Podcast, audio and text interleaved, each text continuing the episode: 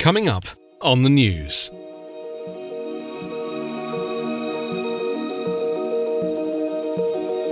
The UK opposition party leader Jeremy Corbyn said Britain's next Prime Minister must put their Brexit plan to a second referendum. The Texas billionaire H. Ross Perot dies at 89. And a federal court says Donald Trump can't ban his critics from Twitter. It's Tuesday, July 9. I'm Anthony Davis. The UK opposition Labour Party leader Jeremy Corbyn said Britain's next Prime Minister must put their Brexit plan to a second referendum on European Union membership, saying his party would campaign to remain in the EU. In an email to members, Jeremy Corbyn said Labour would campaign to stay in the EU to stop a new Conservative Party leader, who would be chosen later this month, taking Britain out of the bloc without a divorce deal or to stop what he called a damaging Brexit.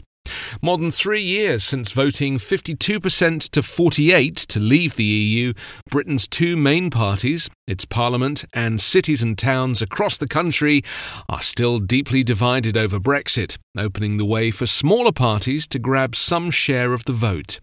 Jeremy Corbyn, an instinctive critic of the EU, has so far resisted calls to make his party a wholesale supporter of a second referendum, keen to keep on board Labour's Brexit supporters.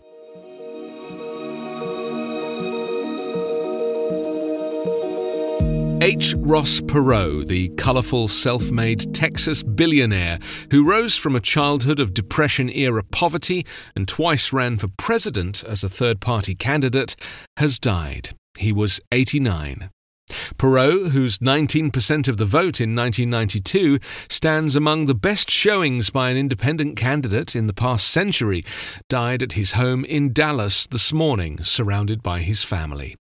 As a boy in Texarkana, Texas, Perot delivered newspapers from the back of a pony. He earned his billions in a more modern way, however.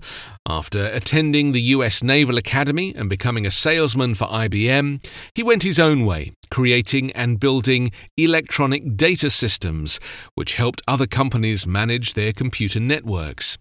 Perot's wealth, fame, and confident prescription for the nation's economic ills propelled his 1992 campaign against President George H.W. Bush and Democratic challenger Bill Clinton. Some Republicans blamed him for Bush's loss to Clinton, as Perot garnered the largest percentage of votes for a third party candidate since the former President Theodore Roosevelt's 1912 bid.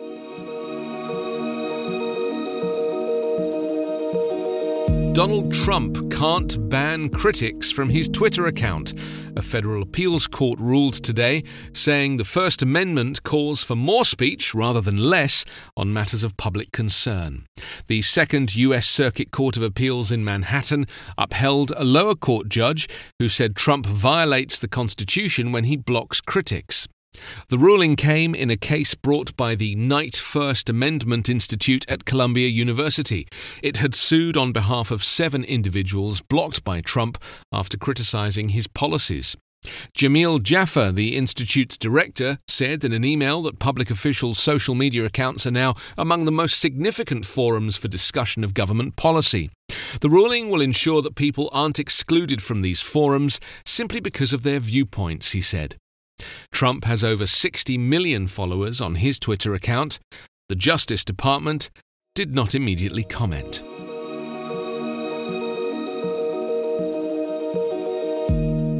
You can subscribe to the news by clicking subscribe on your podcast app or ask your smart speaker to play The News with Anthony Davis. Follow us on Twitter at the news underscore podcast. The News is an independent production delivering verified, factual, and truthful world news daily. I'm Allison Holland, host of the Kennedy Dynasty podcast.